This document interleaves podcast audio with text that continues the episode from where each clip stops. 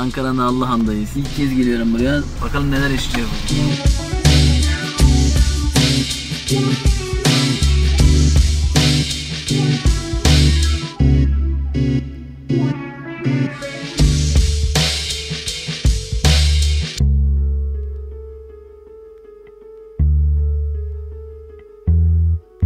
Arkadaşlar herkese merhabalar, selamlar. YouTube kanalıma hoş geldiniz. Şöyle işaret falan yapayım. Hepiniz hoş merhabalar falan diye. Röportajlarımıza ve içeriklerimize devam ediyoruz. Bugün AK Parti'nin en genç milletvekillerinden bir tanesi Zeynep Yıldız'la Ankara'da Güdül ilçesinde güzel bir röportaj gerçekleştireceğiz. Aynı zamanda bu röportajı izlerken Ankara'nın farklı ilçelerini de göreceksiniz. Çünkü Zeynep Hanım'la farklı lokasyonlara gideceğiz. Şoförlükle aranız nasıl? İyi midir? İyidir. Belki de bizim aracımızı kullanacak bilmiyoruz. Bütün bunları konuşacağız. Zeynep Hanım merhaba, hoş geldiniz. Merhabalar, hoş bulduk. Öncelikle teşekkürler. Ben çok YouTube teşekkür ediyorum. e, tabii önemli bir mecra haline geldi. İnsanlar takip ediyorlar. Zeynep ismi de çok fazla var. Yıldız soy ismi de Türkiye'de çok fazla var. Bu bir avantaj mı dezavantaj mı? Galiba bir dezavantaj. Çünkü hani genelde şununla karşılaşıyorum ama hangi Zeynep Yıldız yani? Evet. Zeynep Yıldız, Zeynep Yıldız, hangi Zeynep Yıldız? Mecliste Zeynep var mı? Mecliste Zeynep var.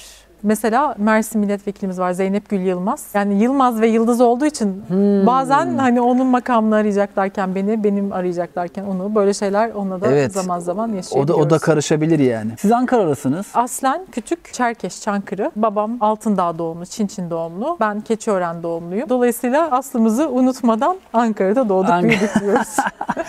Eyvallah. Anne ve baba doktor sizde. evet, evet. Yoğunluklar arasında nasıl konuşabiliyor musunuz? Vakit ayırabiliyor musunuz? Valla galiba çok göremiyorum ya. Yani benim annemle babam ikisi de korona geçirdi. Hı, geçmiş olsun. Ee, çok teşekkür ediyorum ve bana bulaşmadı. Yani ben buradan şu sonucu çıkardım. Ben annemle babamı çok göremiyorum galiba dedim. Ama elhamdülillah sağlıklı saatli atlattılar. Umarım herkes sağlıklı saatli atlatır. Hastane geçme durumları oldu, mu Oldu. yoksa e, oldu mu? Annemin oldu, babamın olmadı. Bazı insanlar biraz daha ağır atlatıyorlar. Bazı Evet. insanlar biraz daha böyle hafif atlatıyorlar. Türkiye'de bu süreci kimilerine göre çok başarılı geçirdi. Kimilerine göre biraz daha daha iyi olabilirdi falan noktası oldu. Ama dünya ölçeğine baktığımız zaman Türkiye'nin en azından standartların üzerinde atlattığını söylemek herhalde yanlış olmaz. Şu aşı konusu da hızlı bir şekilde organize olursa bu süreci bence sağlıklı bir şekilde götürürüz diye düşünüyorum. Bence bugüne kadar gerçekten çok iyi bir performans ortaya kondu. Hakikaten çok iyi. Çünkü benim babam da pandemi sorumlusuydu hastanede. Evet. Ee, şu anda da pandemi hastanesinde çalışıyor. Dolayısıyla çok yakından gözlemleme imkanım oldu benim de. Ne nasıl yapılıyor? Hani Türkiye bunun neresinde? Mesela şehir hastaneleri çok ciddi anlamda eleştirilmişti. Evet. Ama şu an biz şunun rahatlığını yaşadık. Mesela şehir hastanesindeki o ayrı kısımların her biri birer yoğun bakıma dönüştürülebilecek vaziyette. Çok ciddi bir öngörü olduğunu gördük. En azından bu dönemde çok önemli Bir faaliyetler kaldırdı. götürdüler. Şimdi Zeynep Hanım siz AK Parti'de kaç yıldır siyaset yapıyorsunuz? aslında benim ilk girişim 15 yaşımdayken. Yani aslında 15 yaş şu demek oluyor. Lisenin başı 1 veya Lise 2. 1-2. Evet. Aynen tam o dönem. Benim babam Çinçin'de doğup büyümüş biri. Hani evin kömürlüğünü kendine çalışma odası yapıp bin bir emekle ODTÜ elektrik elektroniği kazanıyor o dönemde. Tabii ben siyaseten benim için çok saygın bir yerde durduğu için kullanmaktan çok korktuğum bir isim. Muhsin Yazıcıoğlu'nun arkadaşı benim babam. Ve bunu çok fazla zikretmek istemiyorum. Çünkü onun aziz hatırasını halal getirecek herhangi bir şeyde bulunmak istemem. Hiç Ee, tanışma şansına nail tabii, oldunuz tabii mu? ki, tabii ki, tabii ki. Mekan cennet olsun. Amin. Türkiye için çok önemli bir siyasetçiydi. Kesinlikle. Muhsin Yazıcıoğlu'nun vefat ettiği günü hatırlıyorum. Yad etmiş olalım. Evet. Benim için de o gün çok özel ve unutulmaz bir gündü. Umarım cennette buluşuruz. cenazesinin geldiği anı, hastaneye götürülüşü vesaire. Hepsi benim hafızamda çok diri. Benim için yeri doldurulamayacak bir insan. O parantezi çok da derinlemesine açmak Evet. istemiyorum. Çünkü gerçekten siyaseten de zaten kullanmaktan korktuğum biri. Ya bunu açıkça ifade edebilirim. Onun aziz hatırası orada en aziz şekliyle kalsın.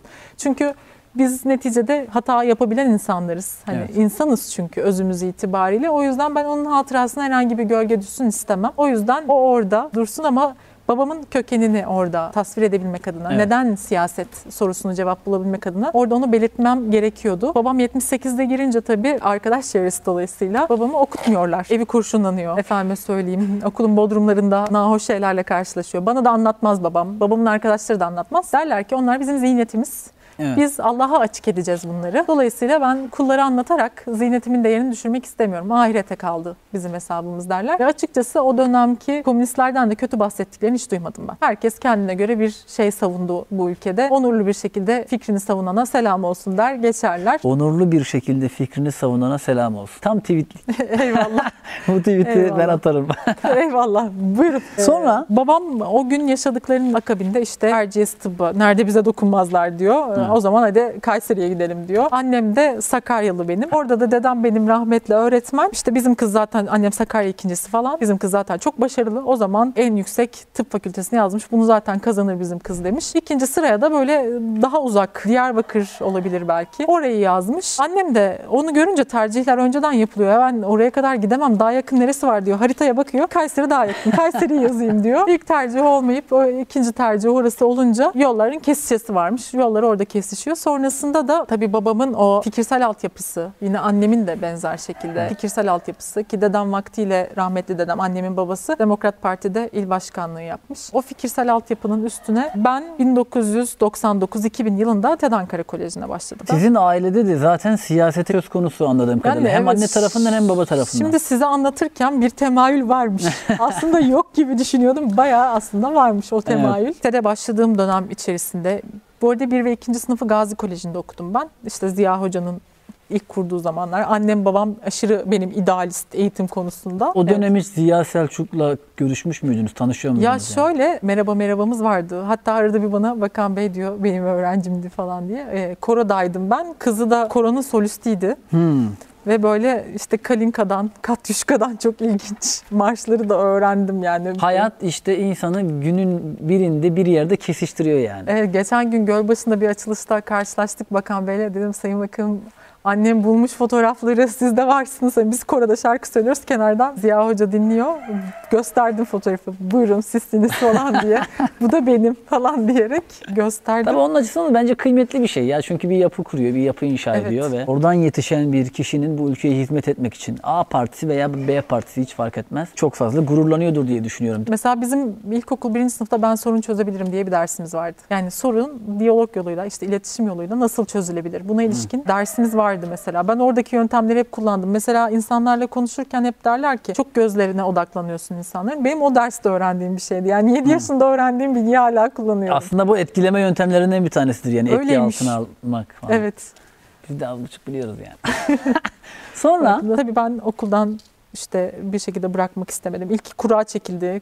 Bu arada birinci sınıfta kura çekiliyordu. TED'in kurası. Annemle babam en iyi eğitimi nerede alacak? TED Ankara Koleji'ne göndereceğiz biz bu kızı. Bu kararı vermişler zaten Evet. kendi içlerinde. Ondan sonra kurada çıkmadım. İşte o zaman neresi var? Çok iyi. İşte Gazi Koleji tamam oraya gö- gönderelim. Birinci sınıftan ikinci sınıfa geçtim. Sınava girdim. Kazandım. Gitmedim. Ondan sonra ikiden üçe geçerken yine kazandım. Bu sefer babamla bir anlaşma yaptık. O zaman tütün ürünleri kullanıyordu babam. Dedi ki e, sansür koydum yine tütün derken de. ya çok kral bir hareket ama burada kıskandığım şey şu oldu arkadaşlar. Şimdi hep böyle sınava girip kazanan tiplere ben ayar oluyorum. Çünkü ben bu sınavlara hiç girip çok Buyurun kazanamazdım ya. Sonra babanız bıraktı bu tütün Bıraktı ürünlerini. ben de okula gittim. Okula başladınız. Sonra gittiğim Nasıl bir anda öğrenciydiniz? Başarılı mıydınız? sınavlarda heyecan yapan bir öğrenciydim. Başarımı her zaman yansıtamazdım. Bazen çok başarılı olurdum, bazen o kadar başarılı olmazdım ama hiçbir zaman çok başarısız olmadım. Şeyi Sonra merak ediyorum. Bu 15 yaşında ilk... oraya geliyorum. Evet geliyorum. Geliyorum, Yaklaştık geliyorum. mı oraya? Yaklaştık, Çok geldik. heyecanlı bir yer çünkü orası. Evet şimdi 9 yaşımda ben oraya başladığımda tam 28 Şubat sonrası çünkü. Evet. Bir arkadaşım bana geldi dedi ki izlerse kulakları çınlasın Diyanet İşleri Başkanı. Düşünün 9 yaşında bir çocuk aslında ortamın ne kadar kutuplaştığını ve politize olduğunu bana göre çok somutlayan bir örnektir bu. Evet. 9 yaşında bir çocuk Diyanet İşleri Başkanı kavramını biliyor ve bunu bir arkadaşına bir akran zorbalığı aygıtı olarak kullanıyor. Yani aslında bu ciddi fikir veren bir şey. İyi ki de demiş benim kimlik bilincimi tetikledi bu süreç. Hani artık çok mu inşallah diyordum, çok mu maşallah diyordum. Bana neden? Ki de demiş. Orada Evet. kimlik bilinci oluştu. O kişiyle Sonrası- hala görüşüyor musunuz? Arkadaş Ee, mısınız yani? Bir yani aranızda? denk gelsek görüşüyoruz. Ama en son bir iftar yemeğinde görüştük. Hayır bir kırgınlık oluştu mu anlamında hiç, hiç, söylüyorum. hiç, yok yok yok. Hiç, hiç yok yani. Liseden mezun olurken onlarla iftar masasında buluşabilmiştik yani. Benim Evet. için güzel bir anıydı. Tabii o dönem içerisinde işte henüz daha örtünmemiştim ama örtülü gibi okula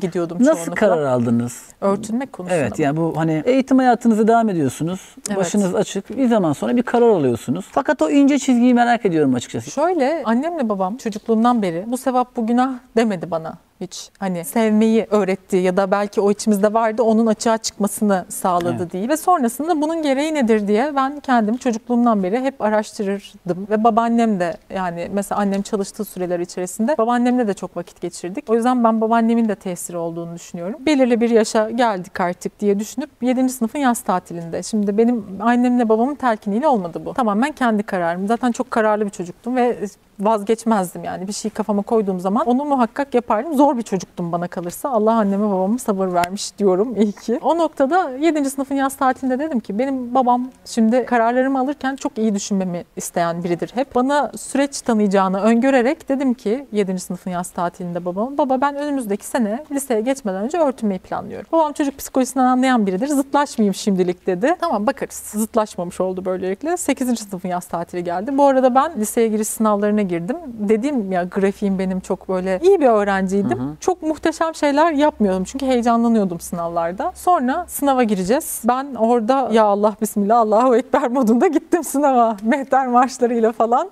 Hacet namazı kıldım işte Murat Hüdavendigar'da kılmış Kosova meydan vardı. Çok dehşet tarih okurdum bu arada. Reşat Ekrem Koç'u falan okuyordum ortaokulda. İlber Ortaylı falan okuyordum. O şekilde girdim sınava. Ankara 5.si, Türkiye 62.si oldum. Ankara Çok beşincisi. Evet. İyi bir derece tabii yani bu. Üç yanlışım vardı bütün sınavda. Yapma ben de ya. kendime inanamadım. Ben bu arada hayalim de Galatasaray Lisesi'ne gitmek o zaman için. Arkadaşlarımla birlikte ortak hayalimiz bu. Gidenler oldu mu peki? Evet en yakın arkadaşım gitti. Sonra ben okula kaydımı yaptırdım. Annemler dediler ki biz de seninle geleceğiz. Ben de şimdi annem babamın düzenini benim için değiştirmesini istemedim. TED'de devam ettim. Annemle babama bu sefer dedim ki bakın ben başımı örtmek istiyorum.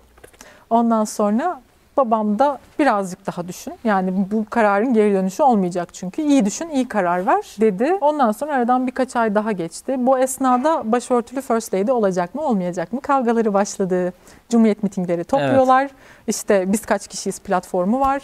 Ondan sonra insanların işte sözde özde ayrıştığı bir dönem. Arkadaşlarım gidiyorlar mitinglere, ertesi gün karşılaşıyoruz vesaire. Bu benim Karar almanızda da etkili oldu sanki biraz. O kararlılığımı gittim mi? arttırdı belki. Yani uzun bir eteğim vardı mesela. Uzun eteğimden dolayı yemediğim laf kalmıyordu okulda. Hmm. Ki kendime göre çok da uzun olmayan bir eteğim vardı. Sonra dedim ki bir gün Perşembe günü 2 Mart 2007 oluyor. Ertesi gün Cuma. Dedim ki ben bu Cuma örtünmüş olacağım. Eve misafir geldi. Anneme dedim ki ben örtünmüş olacağım şu an. İlk dönemi bitti lisenin aşağı yukarı. Annem de iyi düşündün mü, iyi düşündün mü? Misafirin yanına çıkmıyorum dedim. Ben misafirlerle oturmayı çok seven biriyim. Çıkmadım. Ertesi gün oldu. Tekrar hiçbir yere gitmiyorum. Çünkü ben o Cuma günü örtülmüş olacağım. Sonra Cumartesi günü geldi. Ben tesip dersine gidiyordum. Tesibi o aralar hiç kimse bilmiyordu bu arada. Tesbih mi diziyorsun dedikleri bir dönem. Geleneksel sanatlara ilginin yeni yeni. Yani sadece ilgilisinin çok bildiği. Şu an her yerde tesip var mesela. Yaygınlaştı. O dönem çok öyle değil. Neyse tesip dersine gideceğim. Annemler bana izin vermedi diye hani direkt somut onların bir rıza cümlesini duymak istiyorum. Böyle boynum bükük. Henüz o cümle gelmedi. Derste gideceğim. Sonra annem geldi. Elinde iki tane eşarp. Bu arada kıyafetim artık benim tamamen tesettüre uygun hale gelmişti. Her yere o şekilde gidiyordum. Bir tek başörtüsü eksikti. İki eşarp hangisi daha çok kıyafetine uyar dedi. Ben de seçtim birini ağlaya ağlaya mutluluktan taktım başıma. Bu şekilde örtünmüş oldum. Sonra tabii okulun bu konuda en tepkisel yaklaşacağını düşündüğüm kesimine ilk bunu söyledim. Dedim böyle bir şey. Çünkü okula başörtülü gidemiyorum. Evet. E, ama arkadaşlarım başörtülü olmamama rağmen tırnak içinde bunu kullanıyorum. İşte Zeynep sen türbanlı mısın falan diye gelip sorarlardı. Yo değilim ama inşallah başımı örteceğim başörtüsü falan deyip bu muhabbetler dönerdi kendi aramızda. Sonrasında o arkadaşlarıma söyledim. Diğer kısımlar daha kolay gelir diye ümit ederek. Ondan sonra tabii ki o zamanki o aşırı kutuplaşmış yapı. Türkiye şurası mı olacak, Malezya mı olacak, İran mı olacak? Şöyle aşırı bir mobbingle karşılaşıyordu aslında mütedeyyin insanlar. Otobüse her oturduğumda yanımdaki teyzelerin babam mı örtü seni yavrum? Halbuki ben tam tersi bir mücadele vermişim yani. Annemle babam aşırı akılcı olduğu için iyice düşün, iyice düşün, iyice düşün demişler. Dolayısıyla e, bu konjonktür içerisinde bir gün bir arkadaşım beni Ümit Meriç'in bir söyleşisine çağırdı. Gençlik Kolları Genel Merkez'de. Ona gittim. Ondan yaklaşık bir sene kadar sonra bir yere ait olma ihtiyacı hissettim. Başörtüsü meselesi benim için temel motivasyondu o zaman için. Ve gerçekten babamın da hikayesinde mesela bir kırgınlık hikayesi var. Yani gençler bu kırgınlıkları yaşamasınlar. Hani gerçekten biz de bu konuda inisiyatif alalım ve bu iletişim kültürünü biz geliştirelim diye düşünerek tekrar Gençlik Kolları Genel Merkez'e gittim. Balgat'taydı o zaman yeri. Yanılmıyorsam Hakan Tütüncü'nün başkanlığı dönemiydi. Ondan sonra dediler ki ablacığım sen yanlış gelmişsin. Git bir önce ile yani il binamız var bizim. Sonra Kocatepe'deki il binasına gittim. 15 yaşındayım. Dedim ki ben toplantıya girmek istiyorum. Beni nasılsa aldılar yönetim toplantısına ve mesele başörtüsü meselesiydi. Ben kalktım orada başörtüsüne dair tabii İlk- ki tutamadım. ilk toplantıda. İlk toplantıda. Gittim ve konuştum. Çünkü bu konuda bir incinmiş bir yanım var. Dediler ki sen iyi gel arada buraya uğra. 不要了 Ondan sonra o zamanki Gençlik Kolları Başkanımız Hakan Özcan'dı. Şimdi de Ankara İl Başkanımız oldu o. Evet. Ve ben o dönemki bütün e, herkesi tanıyorum. Kader çok enteresan bir şey yani. Bir anda işte milletvekili adayı oldum. O il başkanı oldu. Onun işte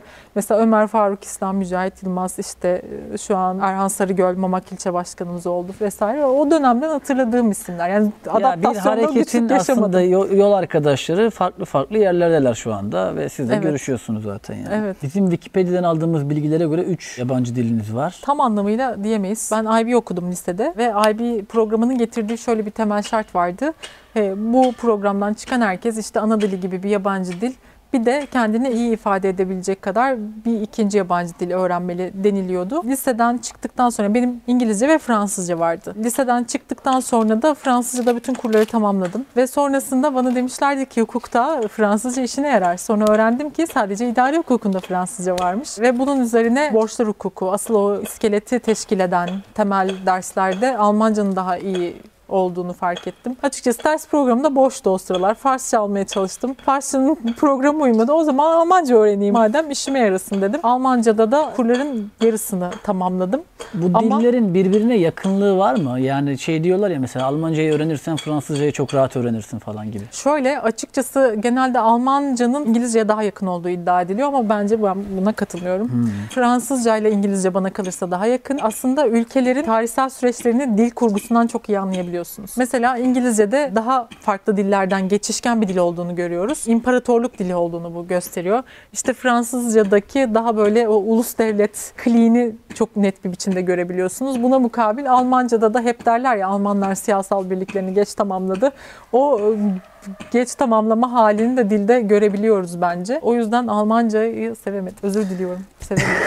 evet. Hiçbir yabancı dili olmayanlar böyle gıpta ederek bakıyoruz yani şu anda. Estağfurullah. Ben o dil konusunda çok yetenekli olduğumu düşünmüyorum ama bilmemiz lazım. Bir gün şunu mutlaka yapacağım dediğiniz bir idealiniz var mı? Küçük hayaller kuruyorum genelde. Gençlik kolları sürecinin bana öğrettiği en değerli şeylerden biri küçük düşünmeden büyük düşünmek mümkün değil. Yani o yüzden hep küçük alanlara dair planlamalar yapıyorum ve sonrasında onların gerçekleştiğini gördükçe daha çok motive olup daha büyüklerini yapıyorum ve pilot uygulama kendi kendime sunuyorum. Şunu yapacağım dediğim bir şey açıkçası kısa vadeli planlar yapıyorum ya hep. Çok günlük. Hani bugün göğe bakacağım. Bu kadar günlük. Ha bugün dolunay var. Bunun fotoğrafını çekeyim. Sizin zaten öyle bir tweetiniz de var galiba. İmkanı olan İmkanı göğe bak. olanlar göğe baksın. Evet. Meclis kürsüsünden ilk konuşmanızı hatırlıyor musunuz? O- BTK'ya ilişkin konuşmuştuk. O gün mesela bir heyecan var mıydı? hata yapma korkusu vardı heyecandan ziyade. Çünkü hep böyle bir, bir cümlemizin cımbızlanma fobisi daima oluyor. O yüzden metinden ayrılmayayım ben bari dedim. Ben metne bağlı kalarak konuşabilen bir insan hiçbir zaman olmadım. Ve o metne bağlı kalma elim kolum bağlanmış gibi hissettim. Böyle kürsüde ellerimi bağladım. Bir de gibi. o da ayrı bir hatiplik olayı değil mi? Yani o metne bağlı kalıp konuşmak, o vurguları, Kesinlikle. tonları. Mesela normalde 5 dakikalık bir konuşma 500 kelime eder aşağı yukarı. Ama benim 600-700 kelimeyi bulur. Yani çünkü çok fazla anlatmak istediğim şey vardır. O yüzden hep hızlı konuşurum.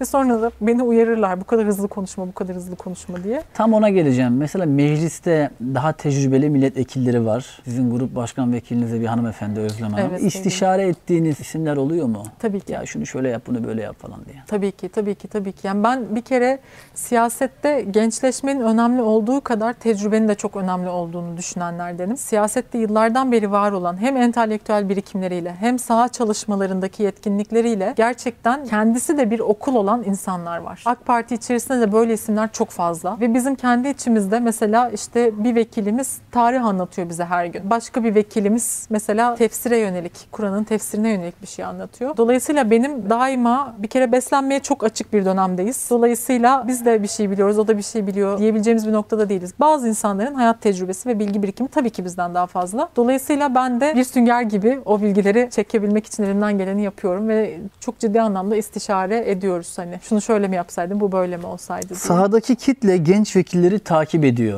Bu- Bunu biz de görebiliyoruz yani bir gazeteci olarak. Ve zaman zaman sizden beklentiler de oluyor tabii Evet. ki. Siz bu genç vekillerin beklentileri karşılayabildiğini düşünüyor musunuz? Bence bunu bizi takip eden insanlara sormak daha doğru olur gibi. Yani ben her zaman kendime dair kanaatleri çok zor oluşturabilen biriyim. İnsanın kendine dış bir gözle bakması bence zor. Ama bu noktada beklentiyi karşılayabilmek adına elimizden geleni yapıyoruz. Yani her birimiz iyi bir iş çıkarıldığını da düşünüyorum. Çünkü şimdi gençlere yönelik söylem geliştirme hususunda partilerin ciddi bir yarış içerisinde olduğunu biz görüyoruz. Buna mukabil şunu da görüyorum. Benim CHP'li arkadaşlarım da var. CHP'den de ciddi anlamda kopuş yaşayan arkadaşlarımla karşılaşıyorum. Yani siyaset kurumuna yönelik mesafe gelişiyor olabilir. E bunu da aşmanın yolu siyasette gençlere de yer vermektir. Ve gençlere en fazla yer veren parti şu an AK Parti. 30 yaş altı biz seçildiğimiz dönemdeki yaşlardan bahsediyorum. 30 yaş altı 5 milletvekili vardı AK Parti'de. Bu noktada açıkçası genç insanları görmek bence bir pozitif enerji oluşturuyor yani. Hani evet daha çoğulcu bir meclisiz biz. Herkesin daha çok temsil edildiği bir meclisiz. Ve bu noktada ben açıkçası diğer genç arkadaşlarımın da yetkinlikleri itibariyle çok ciddi inisiyatif aldıklarını görüyorum. Her biri farklı bir alanda hakikaten bir boşluğu, bir alanı dolduruyorlar. Yani belirli duyarlılıkların dile getirilmesinden tutun da farklı bir dille bir gerçeği gündeme getirmek dahil olmak üzere bence çok ciddi anlamda sorumluluk alıyor diğer arkadaşlarım. Yani kendime dair demiyorum bunu onları gözlemleyerek söylüyorum. Çünkü kendime dair kanaat bildirmeme taraftarıyım. Aslında belki de sorulması gereken en önemli kişilerden birisiniz. Hangi parti Z kuşağına ne kadar hitap ediyor? Ve bu insanlar sonuç olarak 18 yaşlarını doldurduktan sonra sandığa gidecekler ve oy kullanacaklar. Evet. Siz AK Parti'nin Z kuşağına hitap edemiyor eleştirilerine nasıl bakıyorsunuz? Yani bu eleştiriye en temelde ben şu noktadan yaklaşıyorum. Bir kere Z kuşağı dediğimiz insanları tek bir kalıp tek bir fikre müntesip şeklinde kategorize edilmesine en başta net bir biçimde karşıyım. Karşı olmanın ötesinde böyle bir gerçeklik görmüyorum sahada. Yani seçildiğim günden itibaren meclis çalışmalarının olduğu günlerde dahi sürekli sahadaydık ve sürekli gençlerle denk geliyoruz. Her bir ilçeden ilçeye, işte kırsal bir ilçede, merkez bir ilçede, merkez ilçenin mahallelerinde farklılaşabiliyor. Bir kere herkes birey. Evet. Bu kuşağa dair bir fikir yürüteceksek birey. Bu insanların her biri özbenliklerini geliştiren insanlar.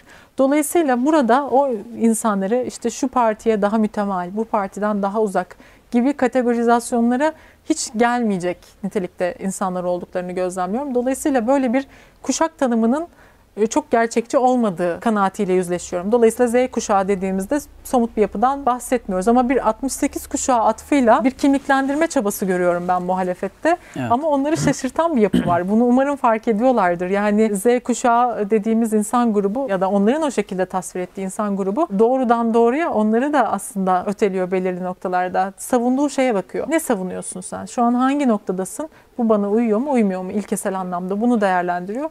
Biz mesela sahada bizi destekleyen insanlarla da aynı düşünmediğimiz insanlarla da karşılaşıyoruz. Mesela belirli bir yaş üstü hanımefendiyle, bir teyzeyle karşılaştığımızda diyor ki bizimle aynı düşünmüyorsa hayırlısı olsun evladım diyor mesela. Daha muğlak bir cevapla sizi geçiştiriyor. Ama bir gençle karşılaştığımızda evet ben sizi destekleyeceğim. Bunu net bir biçimde söylüyor.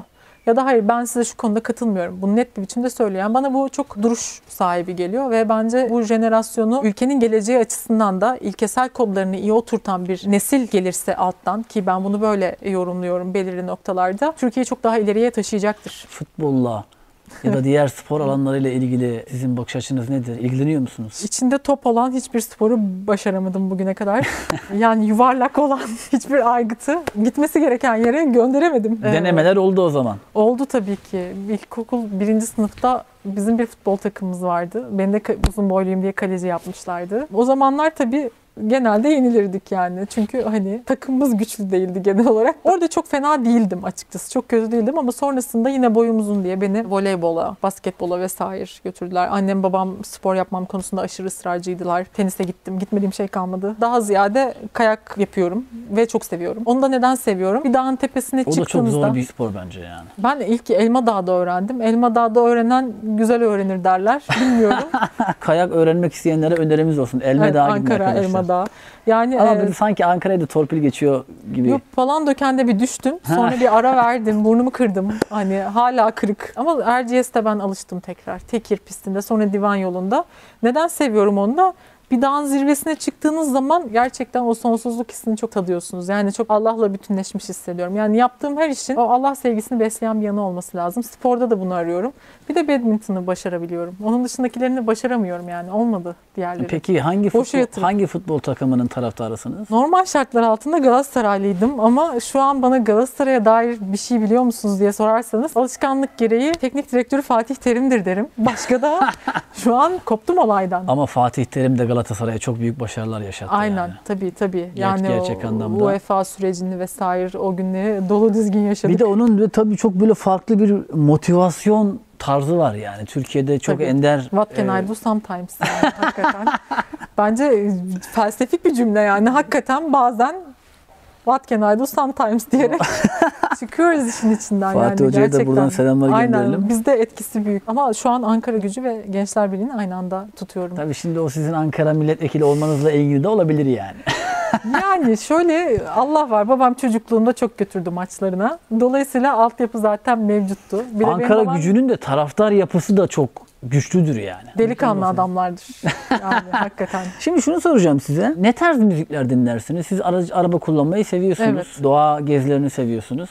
Şimdi bir böyle uzun yol türküleri falan vardır ya. Var mı hayatınızda böyle? Var olmaz mı? Doğrudan doğruya şunu dinlerim bunu dinlerim öyle keskin ayrımlarım yok. Müzikte gerçekten ayrımım yok diyorsunuz Evet, yani. güzel müzik gerçekten neyse onu dinlerim. Vaktiyle kendim de müzik eğitimi aldığım zamanlarım oldu. Ama mesela Azerbaycan musikisini gerçekten çok seviyorum. Türkülerimizi çok seviyorum. Azerbaycan'dan İslam Rızayev, Reşit Behbudov, daha da eski isimleri yani. Şimdilerde Alim Kasımov, İmam Yarasanov. Bunları dinlemeyi çok severim. Gerçekten çok severim. Kendim de bir şeyler çalmaya çalışıyorum. Onların enstrümanlarını kullanarak. Bunun yanı sıra tabii ki Neşet Ertaş. Tabii ki. Her şeyi dinlerim Neşet Ertaş'tan. Onun yanı sıra Mihriban'dan sebep Musa Eroğlu'nu severim. Gesi Bağları'nı Selda Bağcan'dan dinlemek isterim. Yani hangi şarkının kimden dinleneceği kodları bende sabittir. O ses tınısını alırım diyorsunuz yani. Kesinlikle. Mesela Küçelere Su Serpmişem'i Azerinden dinlerim. Aygız dinleyeceksem İslam Rızayev'den dinlerim. Hangi şarkı kimden dinlenecek? O bellidir yani. Siz iki kardeşsiniz. evet iki kardeşim. Kardeşiniz kaç yaşında? Kardeşim şu an 19 yaşında. 19 yaşında evet, okuyor. Bilkent Elektrik Elektronik'te okuyor. Kafa yapısı uyuyor mu size? En iyi arkadaşım. Hani şey vardır ya bazen bazı insanlar biraz daha rahattır yani. Ya ablacığım işte ne siyaseti gel işte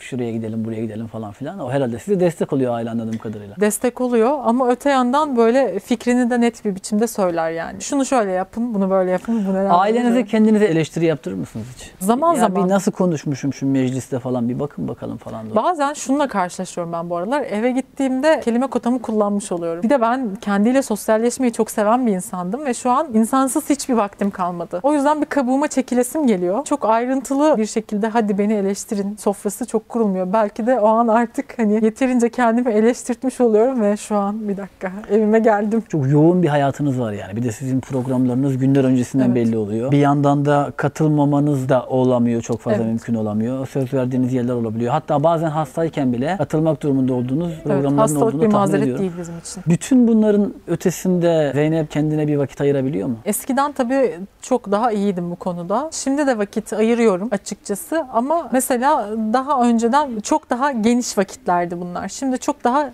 kısa ve bereketli, kompakt, hap şeklinde kendimle sosyalleşiyorum tabiri caizse. Gökyüzü fotoğrafı çekmeyi çok seviyorum mesela. Ankara'nın çok çeşitli yerlerinde, ışık kirliliğinin mümkün olduğu kadar az noktalarında kardeşimle de zaman zaman gidiyoruz. Gökyüzü fotoğrafları çekiyorum. Zaten program bitmiş oluyor. Çünkü çok geç bir saatte çekmeniz lazım ki ışık kirliliği en az seviyede olsun. Bir yandan musikiye yönelik ders alıyordum pandemiden önce. Pandemi şu an onu aksattı. Bunları bir yandan yapıyorum. Öte yandan ben kendim yemek yapmayı severim. Şimdi annem de bunu izleyeceği için burada böyle demiş evde hiçbir şey yapmıyor demesin. Çok vakit bulamıyorum ama girdiğimde ben çok mutlu olurum yemek yapmaktan.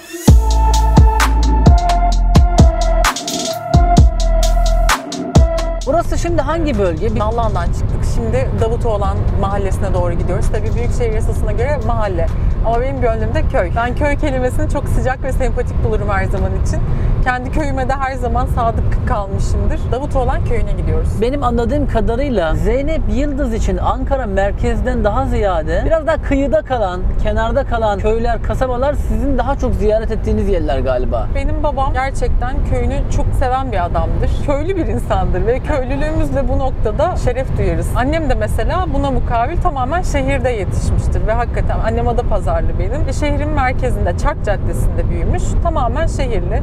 Dedesi dört yabancı dil bilen bir insan. Buna mukabil babam Çinçin'de doğmuş büyümüş. Aslen Çankırılıyız. Çankırı'dan geliyorlar. Gelir gelmez Çinçin'e yerleşiyorlar. Dedem o zaman memuriyeti var. E, tabii ki bakmak zorunda kaldıkları bir sürü insan da var. Gece konduda oturuyorlar ve köylerine de çok sıklıkla gidip geliyorlar. Yani aslında tam bir Türkiye ortalaması yani. Evet, tipik bir tipik bir İç Anadolu'luyum yani. Bizim de mesela Karadeniz'de şöyledir. Ne kadar mal varlığın olursa olsun, ne kadar eğitim seviyen yüksek olursa olsun mutlaka yazları nerede tatil yaparsan yap köye bir iki gün, üç gün kaçarsın. Ya da oraya kendine ait böyle küçük bir ev yaparsın. Ben biraz size anlatırken kendimi de buldum yani aslında içinde. Ben de şimdi köyden yeni geldim.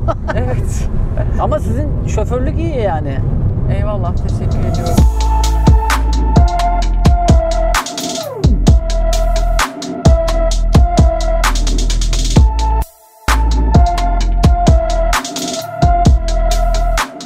Şimdi tam olarak neresi oluyor? Normal şartlar altında burada böyle gökkuşağı renklerinde Kız Tepesi dediğimiz yapı var. 10 milyon yıl kadar önce oluştuğu düşünülüyor. Farklı kayaçların farklı dönemlerde oluşmasıyla buranın bir göl tabanı olup Peru'da bir örneği var, Çin'de Şu bir örneği var, rengarenk. aslında bir göl tabanı yani. imiş 10 milyon Yıllar- yıl yıllar öncesinde. önce. Dikkat ederseniz toprak renkleri değişiyor. Bun- bu- bunlar kullanılıyor mu bir yerde? Şu an bunlar e, kullanılmıyor çünkü burası tarımsal alan zaten. Burada tarım Ha, yapılıyor. hayır, toprak acaba dedim yol için çakıl falan mı kullanılıyor? Yo yo yo. Toprağın yapısı bu. Toprak bu. Burası hangi belediyeye bağlı şu anda? Allah'ım. Kuş gözlem noktası var. Zaman zaman işte baraj kapakları açıldığında sular bırakılıyor. Ve öyle olunca küçük bir gölet oluşuyor. İşte Mart, Nisan ayları gibi kuşlar geliyor buraya. Ve burası hakikaten bir cennet oluyor. Bütçe görüşmelerinde izlerken sizi ve diğer arkadaşları, diğer partilerdeki arkadaşları da sanki biraz daha iletişim dili değişiyor gibi. Meclis zaten toplumun bütününün aslında bir çeşit yansıması. Şimdi o kadar çok e, esnaf pazar ve çeşitli ziyaretler yaptım ki gerçekten herkesin kendini temsil edildiğine inanması lazım. Bazısı keskin bir dilden daha çok temsil edildiğini düşünüyor. Bazısı daha iletişimci bir dilden, daha karşılıklı iletişime açık bir dilden beslendiğini düşünüyor. Dolayısıyla ben açıkçası bizim de bir fonksiyonu muhakkak ki tabii ki karşılıyoruz. Yeni şeyler söylemek lazım yani. Hiç mecliste bir kavganın ortasında kaldınız mı? Meclisin en arkasında akademik yayla denilen bir kısım var. Kitapları okuması gerekenler oraya oturuyorlar genelde. Ben oranın müdavimiyim. Kimsenin görmediği bir noktada kitaplarımı diziyorum. Orada onları okuyorum. Bir vekilimiz mesela gelip orada tarih dersi veriyor. Tabii ben orada olduğum için genelde kavgaların ortasına çok kalmıyorum. Bana çok ilginç gelmişti yani. Hani hakikaten nasıl olabilir? Fiziksel temas çok enteresan. Hani hakikaten bana çok dehşet verici gelmişti. Yani nasıl olabilir bu Nasıl falan diye. birbirlerine? Ya da mesela insanlar orada işte kürsüye çıkıyor ve böyle gerçekten iktidar partisine hakaret ediyor yani. Böyle sürekli hakaret ediyor. Biz bayağı neyiz acaba yani şu an bu lafların hepsini bize ettiniz şu an hani bayağı kötü hissediyoruz kendimizi şu an.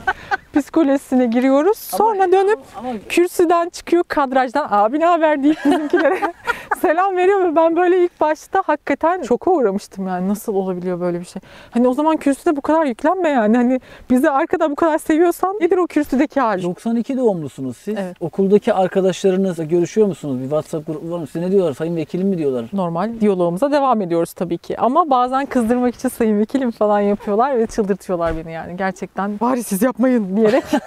Bu gerçeği sizinle paylaşayım mı? Benim bir gün grubum var. Doktor, avukat, akademisyen arkadaşlarımdan oluşan bir grubum var. 7 senelik bir grup bu. Daha önceden işte üniversite yıllarından beri çeşitli aralıklarla bir araya geliyorduk. Dışarıda başkalarının önümüze koyduğu yemeklerdense eve gidelim kendi yaptığımız şeyleri kendimiz el emeğimizi birbirimize sunalım diye aslında daha ince düşünerek bunu Evet. yaptık. Ama tabii ki tipik gün değil ama biz o şekilde kendi aramızda bir espriye dönüştürdük. Asla dedikodunun olmadığı, başkalarının isminin geçmediği ama hani mesela işte Suriye'de işte iç savaş patlak verdiğinde o insanlar için neler yapılabilir? Kimyasal kullanılıyorsa buna yönelik işte insanları nasıl koruyabiliriz diye bunları tartışan bir Yani gruptu. fikir tiyatisinin de yapıldığı Yapıldı. bir ortam Aynen. oluşuyor. Mesela o arkadaşlarımla ben normalde buluştuğumda günde 10 saat ayrılmadan konuşabiliyordum açık konuşmak gerekirse. 10 saat boyunca bilfiil aynı evin içinde. O kadar uzun süreli gidemiyorum. Bu sefer ne oluyor mesela? Biz buluşuyoruz diyorlar.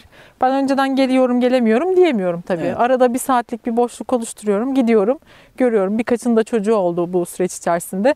Onları seviyorum, hop çıkıyorum. Ama vaktim bereketlendi mesela. Daha önceden hani 7 saatte doyamazken artık 1 saatte, yarım saatte. Geldiğimden bu yana hiç etrafınızda koruma görmedim. Kullanmıyor musunuz? Hiçbirimiz kullanmıyor. Yani çoğunluk kullanmıyor yani. Dışarıdaki algı şöyle ya işte milletvekilisin işte çakarlı arabalar işte bütün kapılar açılıyor falan. Bizi üzüyorlar. Evet. falan böyle, böyle- durumlar yani. Ben sizi sokakta görsem hani sıradan bir vatandaş derim herhalde. Sen de bizim bir kızımızsın yapıyorlar teyzeler. Siz buradaki köylere de çok fazla gidiyorsunuz. Köyleri çok seviyorum. Yani Cep numaranızı veriyor musunuz köydeki ablalara? Evet, veriyorum. Görüşüyor musunuz? muhtar amcalara, teyzelere. Arada bir arıyorlar. Mesela bir keresinde bir köyümüzde Satı teyzeye verdim telefonumu. Bir türbeye gitmiştim. Ondan sonra çıktım namazdan. Baktım bir tane taşın üstünde oturuyor. Geçtim yanına oturdum. Ne yapıyorsun teyze dedim. Ondan sonra işte o da anlattı. Ne yapıyor? Orada kenarda oturuyormuş ya yakındaki bir evde. Sonra dedim teyze iyi benim numaram bu. İstediğin zaman ara dedim. Sen kimsin ki dedi. İşte dedim böyle böyle ben seçildim Ankara'dan falan falan böyle söyledim. İnanmadı tabii ki. Sonra torunlarına falan araştırtmış yüksek ihtimalle. Sen gerçekten öyleymişsin dedi. Aradı ve bir gün böyle hakikaten zor bir gün geçiriyorum. Oraya buraya koşturmuşum vesaire. Beni aradı. Dedi ki Kız kızım nasılsın diye bir sorayım dedi dedi. Böyle benim enerjim yükseldi. Hayata pozitif bakmaya başladım. Teşekkürler Satı teyze dedim.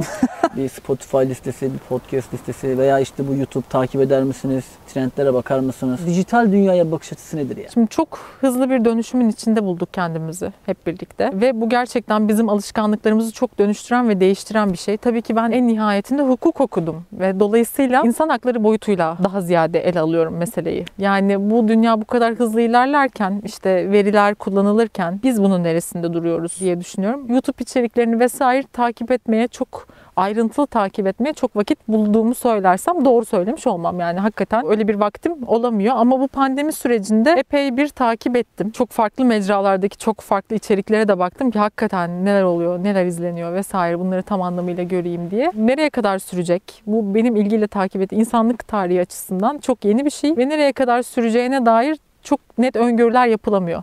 Tamamen kendini öğütebilir bu sistem ya da çok ilerleyip bambaşka bir yere de gidebilir. Bu veri meselesine çok takılıyorum. Oraya çok kafa yorunca da insan kafayı yeme noktasına geliyor yani. Çünkü bütün artık bu uluslararası lobi şirketleri burayı adeta bir kalkınma politikası haline de getirebilirler ileride yani. Çünkü kimin elinde ne kadar fazla veri varsa rakibine o kadar üstünlük sağlayabiliyor. İşte Kesinlikle. Amerikan seçimlerinde de gördük yani. Dünyadaki şu an en temel tartışma konusu bu. Ya mesela şimdi meclis nezdinde de Dijital Mecralar Komisyonu kuruldu. Bana da Evet. sözcülük görevini tevdi ettiler. Seçilmiş olduk. Bence çok önemli bir komisyon. Çok kritik bir komisyon. Dünyadaki tartışmaları biz hep ıskalıyoruz yani bu konuda. Bu komisyonun oluşumuyla bence ıskalamaz hale geleceğiz. Çünkü biz şu an mesela verilerimiz nasıl işleniyor? Bunlar ne oluyor? Bunlara ilişkin farkındalıklar ne seviyede? Buna ilişkin çeşitli akademik araştırmalar vardı. Bunları incelediğimde şunu fark ettim. Pek çok kişi ki bunlar üniversite öğrencilerine yapılmış araştırmalar. Kişisel verilerinin ne kadarının kullanıldığı, nasıl işlendiğine dair farkındalık seviyesi epey az. Ve dünyadaki tartışmalara baktığımızda en temelde bu veri meselesi mesela bir 5 yıl önce, 10 yıl önce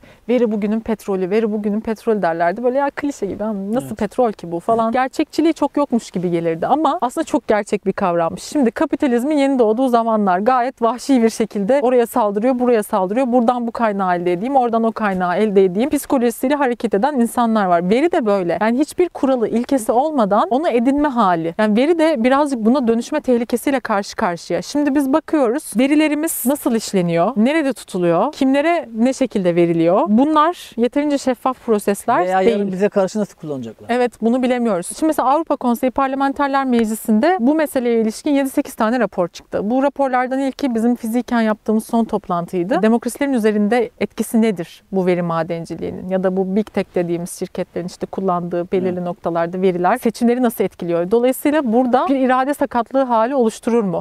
İnsanların bu noktada manipüle ediliyor olmasına ilişkin bir rapordu. Bundan sonra birkaç rapor daha çıktı. Yine Avusturyalı bir vekilin bir raporu oldu ve dört ilkeye dayandırıyordu. Bence en sade ve net yapay zekanın etik altyapısına dair bana kalırsa en güzel tasnifi o yapıyor. Bir şeffaflık etik ilkeler içerisinde olmalı diyor. Diyor ki şeffaflık olmalı ki insanlar bu yapay zekanın algoritması nedir bunu bilsinler. Bu algoritmanın neyi nasıl kullandığını görebiliyor olmaları lazım. Yapay zeka işleticilerinin bunu insanlarla paylaşıyor, kullanıcılarla paylaşıyor olması olması lazım. Öte yandan işte adalet ilkesi hani bu noktada kutuplaştırmaları vesaire çünkü oradaki algoritmalar bunu da pompalayabiliyor. Hatta çok kolay bir şekilde insanların bilinçaltı kodlarına yerleştirebiliyorlar. Aynen manipüle edebiliyorlar. Dolayısıyla bu hususun sağlanması lazım diyor. Bir de güvenlik ve gizlilik. Gizlilik kişisel veriler bağlamında, güvenlik siber güvenlik bağlamında dört başlığa ayırmıştı ve bence çok sade net bir belirlemeydi. Dolayısıyla dijitalleşmeyi birazcık daha bu bağlamda okuyorum. Bu noktada çok önemli raporlar çıktı aslında. Mesela Amerika Temsilciler Meclisi'nde biz bunları bir kişisel veriler bağlamı açısından mahremiyet bir temel insan hakkı bağlamında bunları tartışıyoruz. E bunlar bir tekel. Hani serbest piyasacıydık. Amerika'nın perspektifinden söylüyorum. Bunların her biri tekel oldu. E dolayısıyla bu tekelleşme ileride serbest piyasa açısından bir tehlike oluşturmayacak mı? Bu bir ifade özgürlüğü ve iletişim özgürlüğü bağlamında bu tekelleşme yine dünya açısından bir problem oluşturmayacak mı? Bu sorular herkesin aklında. O noktada Temsilciler Meclisi'nden çıkan rapor da antitrust raporuydu ki bu rekabet hukuku bağlamında bu yapılanmayı O 2019'un son aylarında çıkan rapordu galiba değil mi? Yanlış Evet, evet. Sizin çizdiğiniz perspektif biraz daha önemli. Bence ilerleyen yıllarda insanların gündemini daha çok olacak konular. Bütçe görüşmelerinde yaptığınız bir konuşma vardı. Bir okulun teknoloji takımından bahsediyorsunuz. Evet. Gerçekten teknoloji meraklısı olan gençler var ki Selçuk Bayraktar bu anlamda Türk gençliğine çok büyük bir Kesinlikle. vizyon açtı. Kesin. Sadece bu İHA ve SİHA'nın ete kemiğe bürünmesinden de bahsetmiyorum. Yani insanlara umut olmak, tam böyle kurumak üzere olan bir çiçeğin dibine su koymak o kadar önemli ki yüzyıllar sonrası açısından da çok önemli. Nasıl ki bugün Vecihi Hurkuşlardan bahsediyor isek, Nuri Demirağlar'dan bahsediyor isek, tarih sayfaları Selçuk Bayraktar gibi önemli isimlerden de bahsedecektir. Orada Doğu'nun kaderini değiştiren adam. Değil mi? Öyle bir yerde öyle bir manşet Aynen öyle. Buradan da Baykar'a selam gönderelim. Evet. Ve Baykar gibi ülkemizde teknoloji alanında da ne kadar emek sarf eden insan varsa onlara da bir kez daha buradan alkışlar gönderelim. Ki bu Eyvallah. pandemi sürecinde de biliyorsunuz bir solunum cihazı yaptılar yani. Kesinlikle. Onu yerinde Ya de gördüm ben. Sıkışınca yapıyoruz biliyor musun? Aselsan'ı gidip yerinde gördük. Hakikaten o da çok büyük bir başarı öyküsü aslında. Yani Kesinlikle öyle. Kısa bir zaman içerisinde çıktı. Yani bir ay falan herhalde yanlış hatırlamıyorsam. Evet orada şöyle bir durum da var. Şimdi pandemi başladı. Herkesin böyle etekleri tutuşmuş vaziyette işte solunum cihazı hani hangi ülkeden sipariş edelim, Evet. ne kadar vesaire. Bunları tartışmaya başladıkları dönemde hayır bir dakika sipariş etmemize gerek yok. Kendimiz yapalım. Orada 5-6 tane paydaş bir araya geldiler ya. Evet. Orada da gençlerin hikayesi var aslında. Kesinlikle öyle. Biovent mesela onu Biosis genç insanlar. Evet. Bilkent mezunlar. Çok değerli buluyorum ben bunu. Ya bir Kesinlikle. genç bir arkadaşınız olarak gençlerimize de örnek olduğunu düşünüyorum. Evet. Meclisteki en iyi arkadaşınız kim? En iyiler ya da. Arkadaşım kim? En iyiler. Bir kere bizim gerçekten genç fikirler olarak çok iyi bir diyalogumuz var. Her birimizin. Bilhassa 30 yaş altı. Birbirinize lakap takar mısınız? Yani başkan kelimesini çok garip karşılayanlar tabii ki var ama ben işte Selman Başkan, Ahmet Başkan, Başkan, Başkan, Başkan diyor olabilirim. Ya şimdi evet böyle bir şey var bir de. Başkanlık nedir bu? Başkan, başkan, başkan. Herkes başkan. Selman, Selman Özboyacı. Kulakları çınlıyor başkanım. Selman Özboyacı samimi bir genç bir vekil Aynen. arkadaşımız bizim. Nasıl oluyor da başkan? Tamam bir, bir dönem herhalde bir ilçe başkanlığı mı yaptı? Gençlik kolları başkanlığı mı yaptı? Hala başkan. Öyle mi? Ne, Tabii ne ki. başkanı şu anda? Gençlik Kolları Genel Başkan Yardımcısı. Yardımcısı olunca da başkan oluyorsun abi. Şöyle. Şimdi ben Gençlik Kolları'na ikinci girişimde, 22 yaşındaki girişimde MKYK üyesi oldum. Merkez Karar Yönetim Kurulu. Evet, Ne yürütme üstü. En üstü Evet. neresi? En üstü genel başkan oluyor. Sayın Cumhurbaşkanı Evet, Sayın oluyor. Onun bir altı oluyor. genel başkan yardımcıları. Evet, genel başkan yardımcısı. Toplantı MK. olarak neresi oluyor? Genel merkezin üst katı oluyor. Şöyle şimdi ben MKYK üyesi oldum. Afyon'dayız. Bana dediler ki işte başkanım dediler. Estağfurullah ben üyeyim dedim. Ondan sonra e, ilk başta tabii ki böyle bir başkanım jargonuna ilk etapta bir O zaman şunu diyebilir miyiz? Siyasete adım attıktan sonra alışık olmaları gereken jargonlardan bir tanesi başkanın ifadesi yani. yani bunu bir genelleme, bir kural, ön kural olarak belirleyemeyiz ama bence işi kolaylaştıran bir şey. Yani bu üniversitelerde mesela herkesin birbirine kantincinin de herkesin birbirine hocam demesi gibi bir Evet. şey. Mesela şimdi yaşı benden küçük mü değil mi, abi mi diyeceğim, kardeşim mi diyeceğim, ay böyle şöyle mi desem, böyle mi desem, böyle bir sürü soru soracağınızda başkanım deyip geçiyorsunuz yani. Hani Dolayısıyla çok işi kolaylaştıran bir şey. Ben başkanım kelimesine ilk etapta böyle bir alışamadım. Sonrasında halkla ilişkilerden sorumlu başkan oldum. Siz de tattınız o başkanı. Bayağı baş, ben başkandım ondan Aa, sonra. başkanım. G ile. Ondan sonra böyle ilk başta başkanım diyorlar böyle ya estağfurullah ama bunu başka türlü ifade etsek adımla hitap edemiyor musunuz psikolojisindeyim. Ama sonra fark ettim ki ben de herkese başkan dedim. Sonra çok rahatladım. Cumhurbaşkanı sizi hiç aradı mı mesela? Beni hiç aramadı. Yapma. Ama ofisimi ziyaret etti. Sizin kendi Bizim ofisiniz şey, mi? seçim ofisimi ziyaret etti. Dedemle oturup sohbet etti. Benim için en özel anlardan biri oydu. Öyle mi? Evet dedem Nasıl- de oradaydı. nasıl oldu? Benim haberim vardı gelecek. Ondan sonra geldi. Hem orada bizim hemşerilerimiz çok mutlu oldular. Benim için en özel an oydu ki meclisteki odamda da o fotoğraf var zaten. Cumhurbaşkanımızla dedemin karşı karşıya oturup sohbet ettikleri o fotoğraf. Hani hakikaten ailenizden birine, ailenizden biri gibi gelip Sizin için de tabii çok büyük bir gururdur yani. Dedeniz Tabii. açısından da öyle. Böyle veya buna benzer bir anı yaşasaydım herhalde çok gurur duyardı benimle yani. ya evet bir de benim pek gurur duyacağımız işler yaşatamadık ama olsun yani. estağfurullah olur mu ya bu? Biz genelde komşuların çatıları falan hep kiremitleri falan kırıyorduk.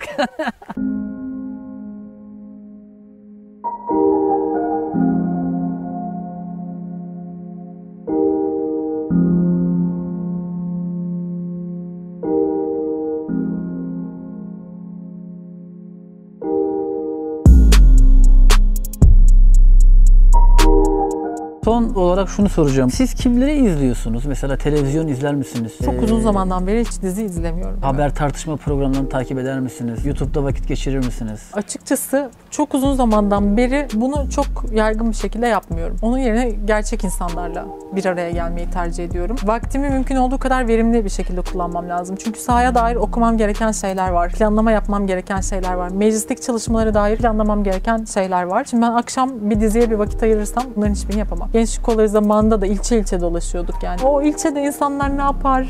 Neyle geçinirler? Burada ne gibi zenginlikleri var bu ülkenin? Bu insanların ne gibi zenginlikleri var? Bunların her birini irdelemeyi, oradaki insanlarla sohbet etmeyi saatlerce çok severim. Şimdi sizin bize sabahtan bu yana bahsettiğiniz keçilere gidiyoruz galiba değil mi? Keçilere, Evet, keçilere gidelim. Buranın keçileri meşhur mudur? Meşhurdur. Keçilerle herkes ilgilenmiş yani. Herkes bir şekilde elinden tutmuş.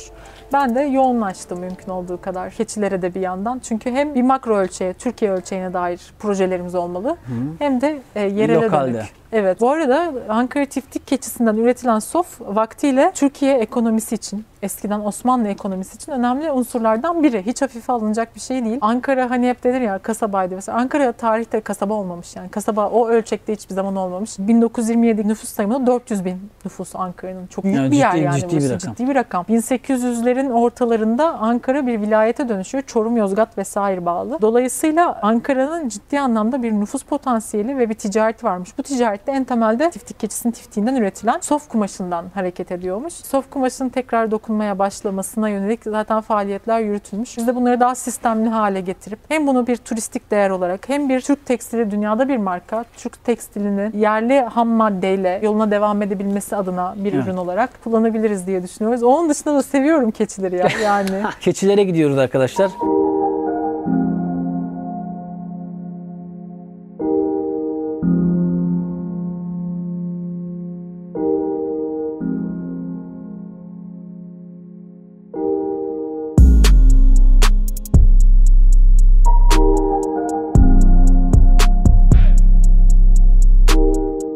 Sizi keçilerime getirmek istedim. Keçiler. Ankara keçisi. Gerçekten Ankara'nın karakteristiğini yansıtan hayvanlar. Hep dediğim gibi genel ölçeğe yönelik politikalarımız var. Kırsala yönelik de politikalarımız var. Dolayısıyla Türkiye'ye özgü, Ankara'ya özgü değerlerin yaşatılması meselesi de çok önemli. Tiftik keçisi benim için böyle bir mesele. Gerçekten karakterli vatandaşlar. Ben kendilerine çok saygı duyuyorum. Siz de gitmeden önce bir görün istedim. Tabii şu an inemiyoruz fiziki şartlardan dolayı ama Evet çünkü Evet. etrafımızda köpekler var ve riske atmadık kendimizi. Kaç tane keçi vardır ortalama? Bir 100 tane vardır galiba. Yo yüzden fazla. Bunların her birinin işte tüyünün farklı bir kalitesi var. Tiftik dediğimiz şey yünün ipek hali gibi. Ben çok seviyorum ve karakterli buluyorum. Bakın nasıl laf dinliyorlar ama şu an hepsi laf dinliyor. Merhaba. Zeynep Hanım'ın keçilerle olan dostluğu diyebilir miyiz? Evet kesinlikle. Hepsi benim arkadaşım. Bir gün sadece keçilere özel bir video yapalım burada. Kesinlikle katılıyorum buna. Arkadaşlar çok keyifli bir gün geçirdik. Çok genç bir milletvekilimiz. Merak ettiğimiz birçok şeyi sorduk. Hem siyasi durumlarla ilgili hem kendi özel hayatıyla ilgili. Bu videonun altına lütfen yorumlarınızı yazmayı unutmayın. Hem eleştirilerinizi hem görüşlerinizi yazabilirsiniz. Çok keyifli bir gün geçirdim. Şimdi biz İstanbul'a doğru yola çıkıyoruz. Gerçekten teşekkür ediyoruz. Ayrıca bir keçi ve öyle söyleyeyim. Ankara'da üretilen 5G'ye ilişkin olarak da ayrı ayrı bölümlerde tekrar görüşmek üzere diyorum.